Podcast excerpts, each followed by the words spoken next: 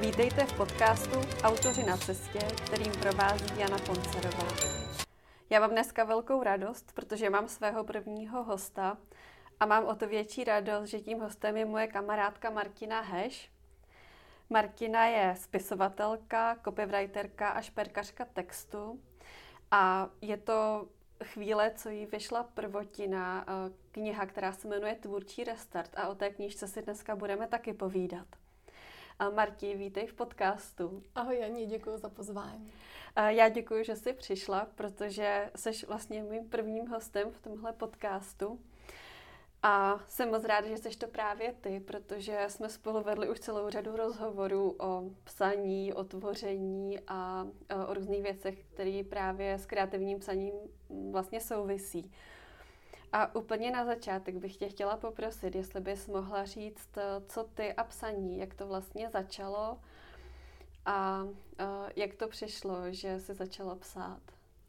Začalo to už asi od chvíle, kdy jsem se psát vůbec naučila, a začalo to deníčkama, pak to pokračovalo přes takový ty dětský detektivní příběhy ve stylu Správný pětky a Tajný sedmy a tak. Pokračovalo to povídkama, to už mi bylo třeba kolem 15 a přišel s ním vlastně i můj první blog. Nemyslím teďka autorský blog, ale blog na internetu. To bylo období, kdy zrovna blogy začínaly, a tam jsem vlastně získala i své první čtenáře a nějaký první feedback na svoji tvorbu a tak. A pak už mě to nepustilo. Takže jsi psala od té doby vlastně až doteď, dá se říct? V podstatě jo, v podstatě pořád, no. A já jsem zmínila tvoji teďka prvotinu, vůbec novou knihu Tvůrčí restart. To téma, které jsi vybrala, je vlastně hrozně zajímavý pro spisovatele, ale právě já si myslím, že i to téma může oslovit jiné lidi, kteří vlastně nepíšou, ale jsou nějakým způsobem tvůrčí, a dokonce si myslím, že to téma tvůrčího bloku, který ty tam zpracováváš, se může vlastně vztáhnout i na jiné oblasti lidského bytí a života. Vlastně proč jsi vybrala zrovna téma tvůrčího bloku nebo autorského bloku? Ale to je zvláštní. Já jsem totiž ten název Tvůrčí restart měla vymyšlený už asi rok předtím, než jsem tuhle knížku začala psát. Já jsem prostě věděla, že knížku s tímhle názvem chci napsat. Tušila jsem, o čem tam chci psát, ale nemělo to úplně jasný kontury. A začala jsem vlastně psát v listopadu 2018, takže to jsou teďka skoro přesně 2 roky. Mm-hmm. A já jsem fakt na začátku vlastně nevěděla, o čem to přesně bude.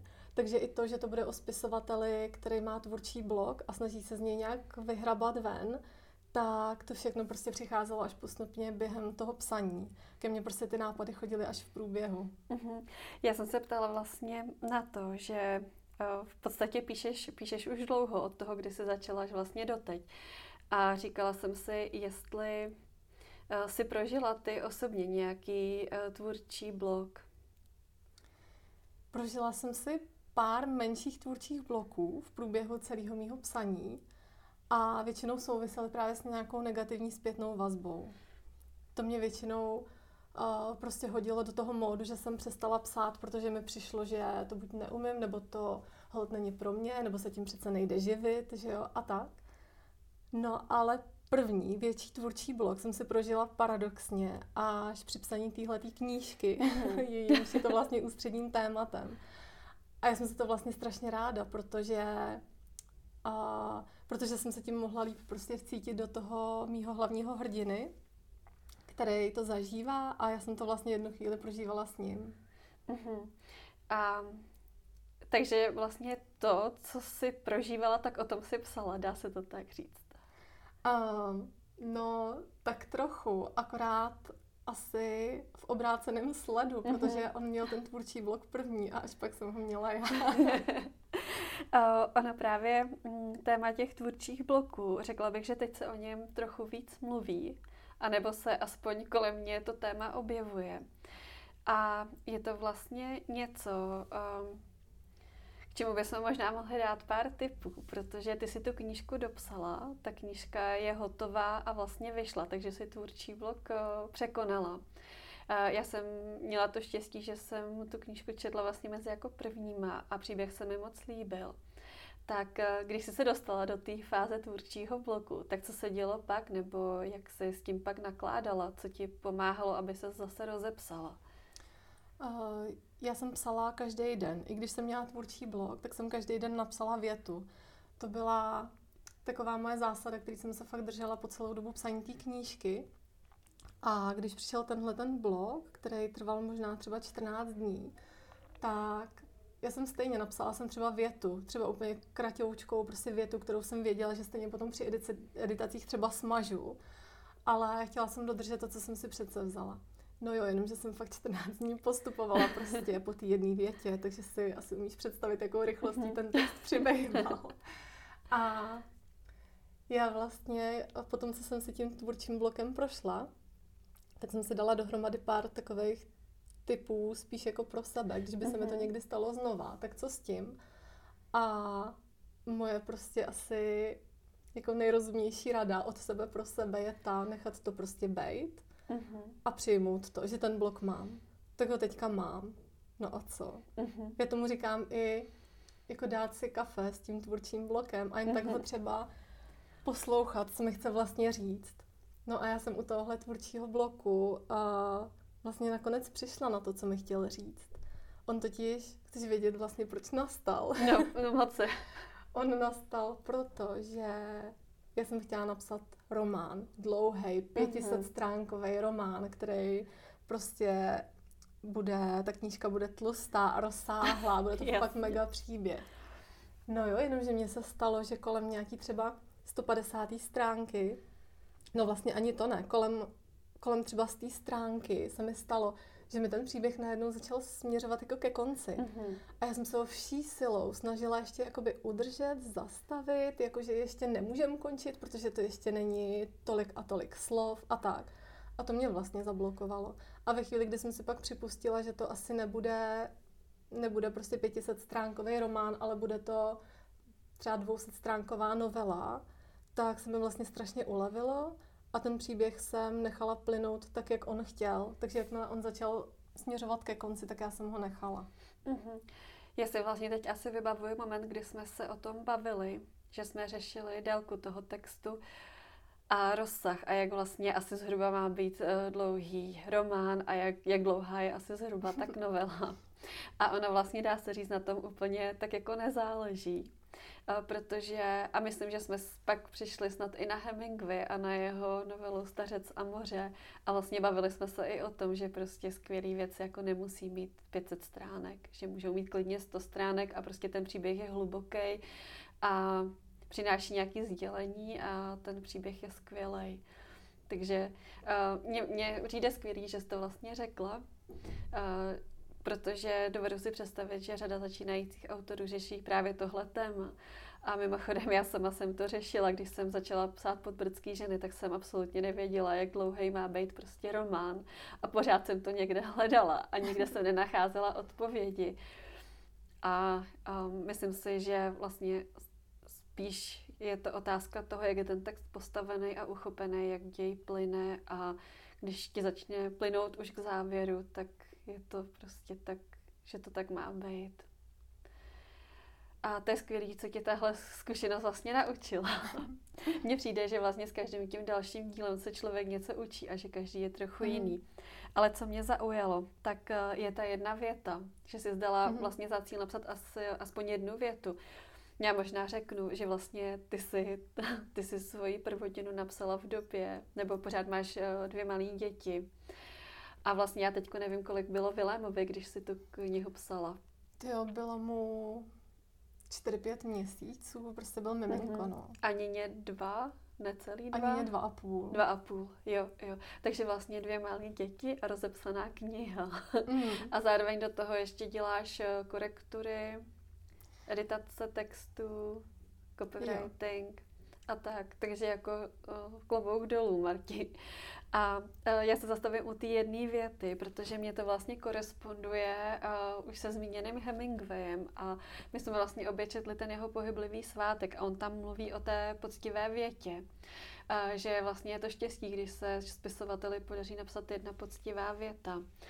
A já v tom vlastně vidím trošku jako paralelu, že je určitě lepší napsat aspoň jednu větu, než vlastně nenapsat vůbec nic, protože k té jedné větě se může vždycky vrátit a jak se říkala, proškrtnout ji nebo ji upravit a tak vlastně, že ji můžeš vždycky zaditovat.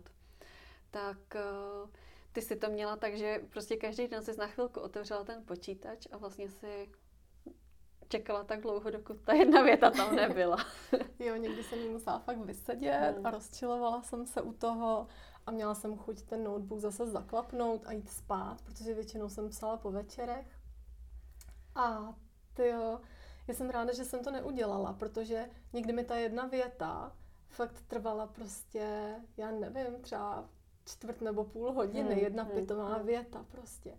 Ale většinou se stalo, že když už jsem jí teda konečně jako vypotila tu jednu větu, jestli byla poctivá, to si myslím, že jsem asi řešila až při editacích, že jsem se snažila z těchhletěch vět znouze ty poctivý udělat.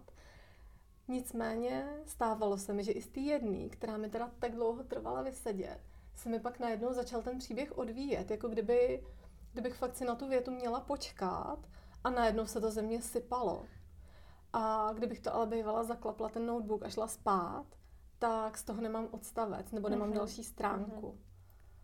A proto jsem ráda, že jsem to dodržela, že jsem fakt si každý ten den napsala jednu větu, ale někdy fakt u té jedné věty zůstalo a někdy naopak trvalo dlouho ji napsat, ale pak se na ní hned nabalily další a další. Ty jsi zmínila editaci, která je vlastně u psaní taky důležitá, ale je to až ta další fáze. Tak by mě zajímalo, jak to máš ty, protože já třeba na začátku, když jsem začala psát Podbritský ženy, tak jsem někdy otevřela právě počítač a místo toho, abych psala dál, tak jsem si četla to, co jsem napsala. A pak jsem u toho strávila strašně dlouhou dobu a pořád jsem to přepisovala. A místo toho, abych ten příběh vlastně dotvořila do konce a pak se věnovala editaci. Tak jak si to měla ty, nebo jestli ty fáze vlastně odděluješ? Jo, já jsem se asi právě poučila z tvojí zkušenosti, protože vím, že jsme o tomhle mluvili, že si editovala dřív, než si dopsala, tak nějak průběžně.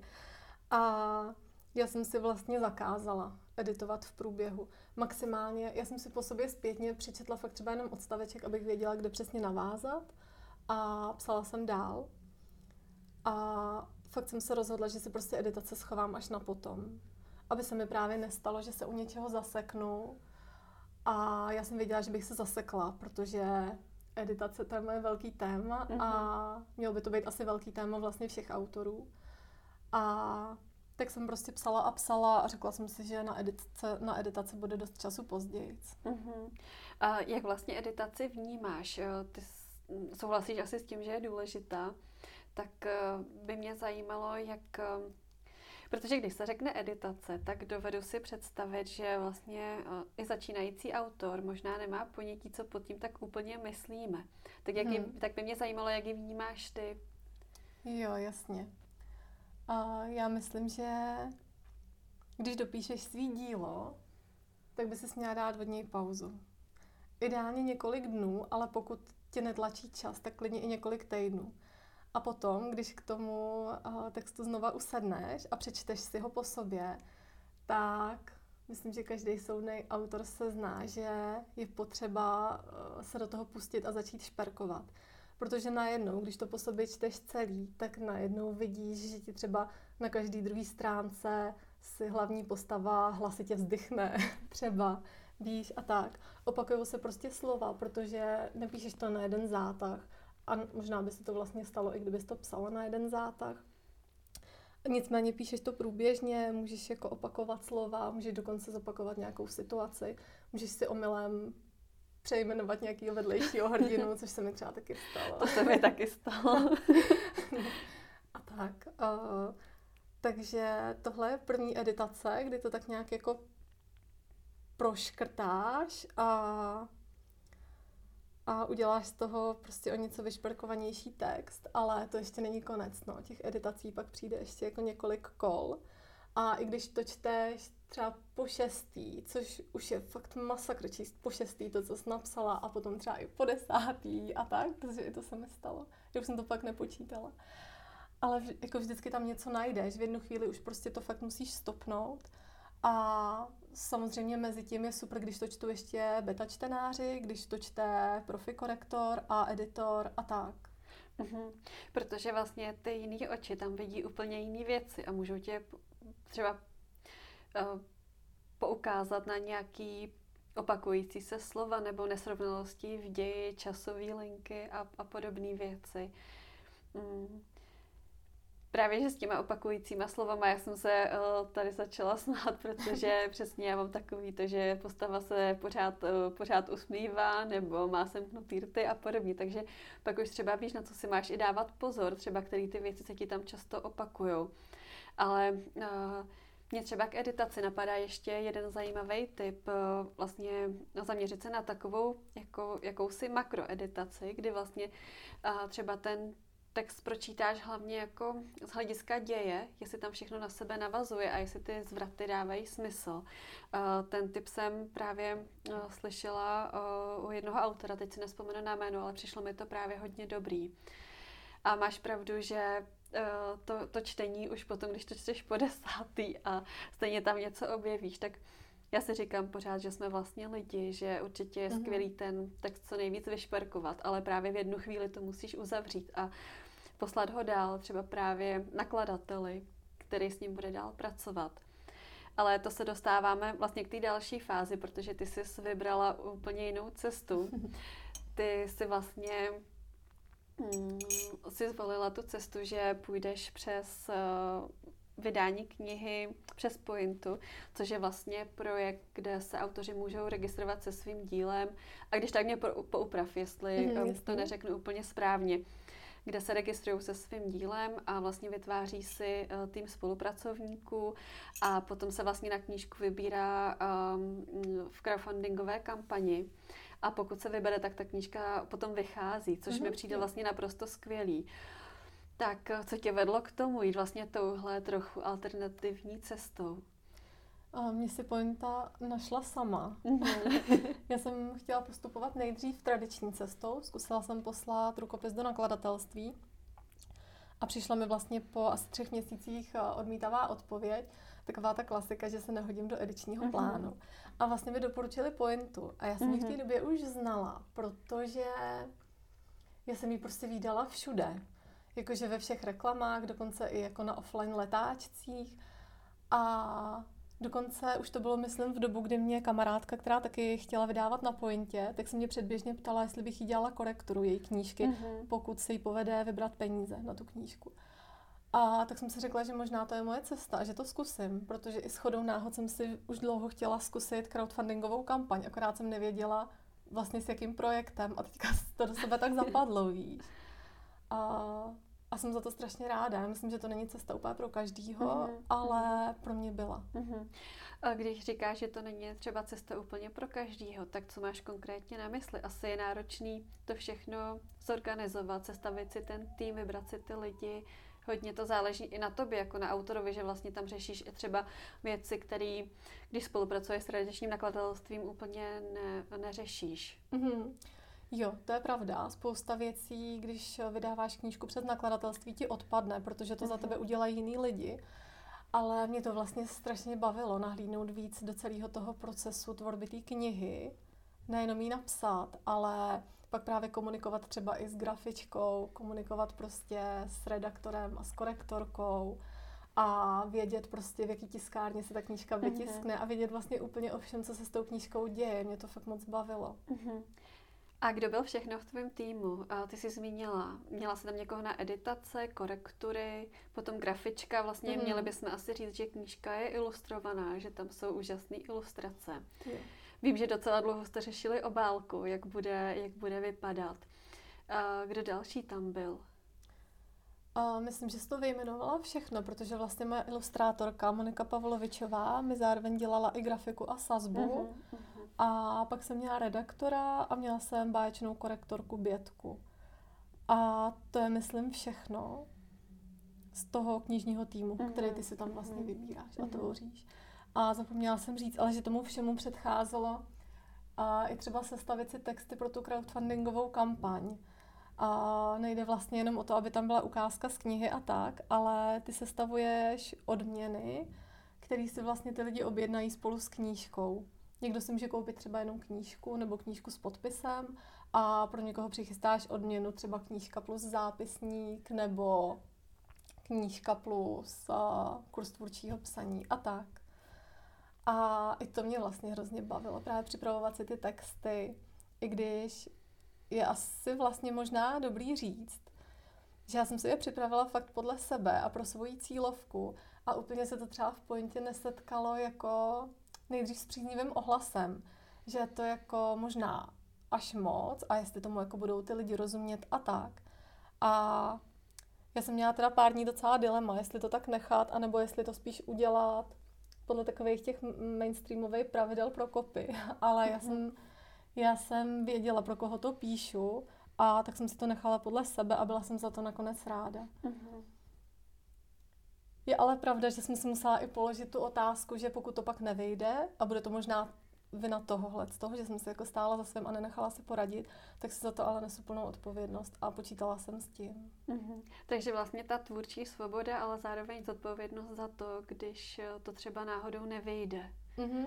Jo, asi jo. A naštěstí u tebe se to podařilo. Já jako za mě ty odměny byly moc hezky sestavený a nápaditý a tak. Takže knížka je venku. Jaký máš další plány s knihou? Protože je to velký, když držíš svoji prvotinu, když si k ní můžeš přičichnout, obejmout si ji. Já jsem zatím ve fázi, kdy vstřebávám to, že se to fakt děje a že ta knížka teda fakt vychází a že se to povedlo. A asi mě čeká teď ta fáze za prvý propagace a za druhý zároveň přijímání ohlasů na tu knížku. A to jsem doteďka nechávala úplně stranou. Pro mě to vlastně nebylo doteďka důležitý a pořád jsem říkala, že se tím budu zabývat, až ta knížka vyjde a že teďka to vůbec nebudu řešit. No a najednou je to tady a uvidíme.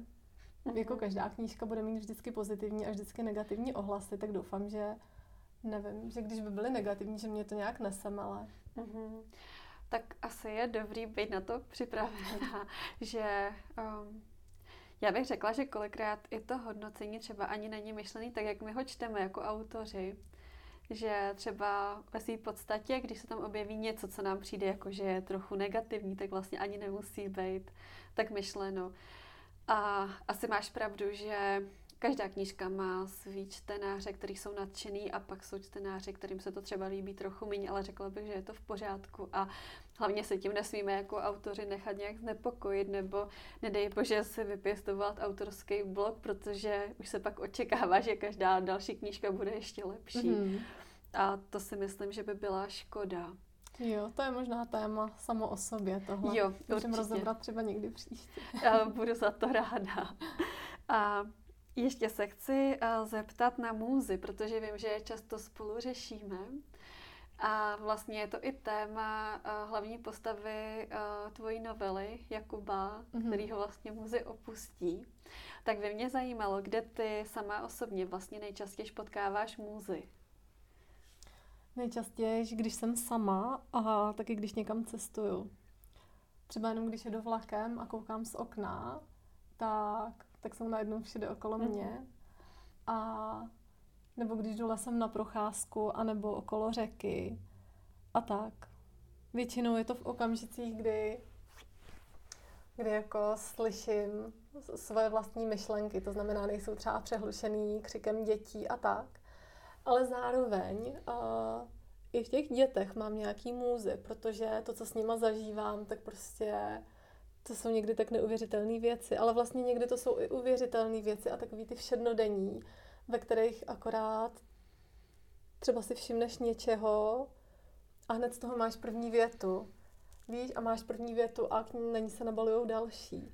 A tak, takže vlastně já muzi potkávám vlastně nejenom, když jsem sama, ale i když jsem s dětma a i když jsem s jinýma lidma A nebo i když jdu po ulici a jenom třeba někoho vidím a ani ten člověk nemusí být ničím jako zajímavý, protože každý člověk má svůj příběh, o kterém by se dalo psát. A takže vlastně můzy jsou všude, jenom si myslím, že asi na ně musíš věřit a musíš jim být otevřená. To je moc hezký, to se mi líbí. Vlastně ty jsi se zmínila o té samotě, o tom, že potkáváš muzu, když jsi sama, ale nejen když jsi sama. A mě napadá, je to téma, kterým se teď zabývám trošku víc, je to téma vlastně tvůrčího prostoru a času. I v souvislosti se ženama spisovatelkama, protože muži, alespoň co jsem tak viděla kolem sebe, umí víc tu věc, že vlastně když mají rozpracovanou knihu, příběh nebo nějaký jiný projekt, takže se prostě dokážou zavřít a vlastně přestat vnímat ty věci kolem sebe, což mě třeba úplně nejde, protože pořád mám pocit, že se musí nakoupit a uvařit a trochu uklidit a pak teprve, že si můžu jako trochu psát nebo dělat své věci. Tak by mě zajímalo, jak to máš vlastně ty i s ohledem na to, že máš rodinu. Já to mám podobně. A já mám kolikrát takovou chuť se někam zavřít a tvořit a prostě to v tu chvíli třeba nejde a pro mě je to hrozně frustrující. Já mám teda štěstí, že mám skvělýho muže, který prostě je často s dětma, nejenom když mám nějaký tvořící záchvaty, ale i když třeba pracuju, dělám korektory a tak. A tyjo, jenomže to vždycky musíš předem naplánovat, že jo. Ale prostě když se vzbudíš s touhou tvořit, ale víš, že prostě musíš odvést dítě do školky a pak s druhým dítětem jít tam a pak musíš prostě udělat oběd a pak ho uspíš a pak možná něco stihneš vytvořit, než půjdeš zase pro to druhý dítě do školky a tak. Protože jakoby musíš hledat nějaký okna, ve kterých to jde a nemůžeš tvořit hned, když tě to přepadne. Což tyjo, do dneška je mi z toho vlastně někdy úzko, i když jsem na to celkem zvykla za ty roky, ale tyjo, stejně bych si přála mít to tak, aby když to na mě přijde, tak usednout ke stolu a psát a mít tam ticho a klid na to, aby tam jenom s těma můzama. To by bylo krásný, já si to úplně představuju. Já taky. Ale vlastně zpátky se asi dostáváme k té myšlence aspoň jednu větu napsat. A já jsem si teď vzpomněla na jeden podcast s jedním americkým autorem a on právě on vydává knihy, má ale do toho vlastně svoji práci, klasickou 8hodinovou a má vlastně rodinu a malý dítě. A on tam říkal, že píše do mobilu, že prostě, když má prodlevu, třeba, že čeká ve frontě u pokladny nebo že sedí u doktora v čekárně a čeká, že na něj přijde řada, tak si vezme mobil a třeba napíše právě jenom tu jednu větu. A mně tohle vlastně přijde skvělý, protože často se vymlouváme právě na ten nedostatek toho času a toho prostoru. A možná jde jenom o toto zkoušet a možná to bude trvat další dobu. Třeba můžeš psát kapitolu 1 rok, no a co? A pak třeba půjde zase rychlejš. A že mi přijde skvělý jako u toho vytrvat a zkoušet to a dál psát po větách, po odstavcích. Jo, mluvíš mi z duše a vždycky je cesta. Pokud psát chceš, tak psát můžeš. Ať už s malýma dětma, anebo jako tenhle ten pán prostě si píše po větách do mobilu. Proč ne? Neznamená to, že tím chci říct hned každému, kdo tvrdí, že nemá čas, že si může psát do mobilu, pro každýho to třeba není. Já nevím osobně, jestli bych to jako dokázala. Pro někoho cesta si třeba svý myšlenky nahrát a pak si je přepsat nebo tak něco, ale vždycky cesta je, jenom otázka, jestli jsi ochotná ji najít. Jestli je to psaní pro tebe tak důležitý, aby si tu cestu našla. Teď jsme vlastně u té cesty a já bych se tě ráda zeptala, v jaký fázi svojí autorské cesty jsi právě teď ty? Teď jsem na euforickém obláčku z právě vydané knížky. A vlastně je to pro mě jako něco, co jsem asi vždycky věděla, že se musí stát, víš, i když nechci, aby to znělo jako nějak nabubřela, ale měla jsem pocit, že jako někdy vydám knížku, akorát byla asi otázka kdy. Takže teď jsem ve fázi, kdy knížka doopravdy vychází a kdy já se to snažím nějak vstřebat. A pracuješ nad něčem dalším? Jo, pracuju, ale to ještě pomalejc než předtím, protože teď mi do toho vlastně vlezly editace téhle knihy a všechno s tím spojený, plus korektory mnoha dalších knížek, což mě ohromně baví. Ale je tam pak zase o něco méně prostoru na vlastní tvorbu, takže jsem vlastně ve fázi, kdybych to chtěla nějak vybalancovat. Jo, tak možná si příště budeme povídat o tom, jak se ti to podařilo vybalancovat. Tak super.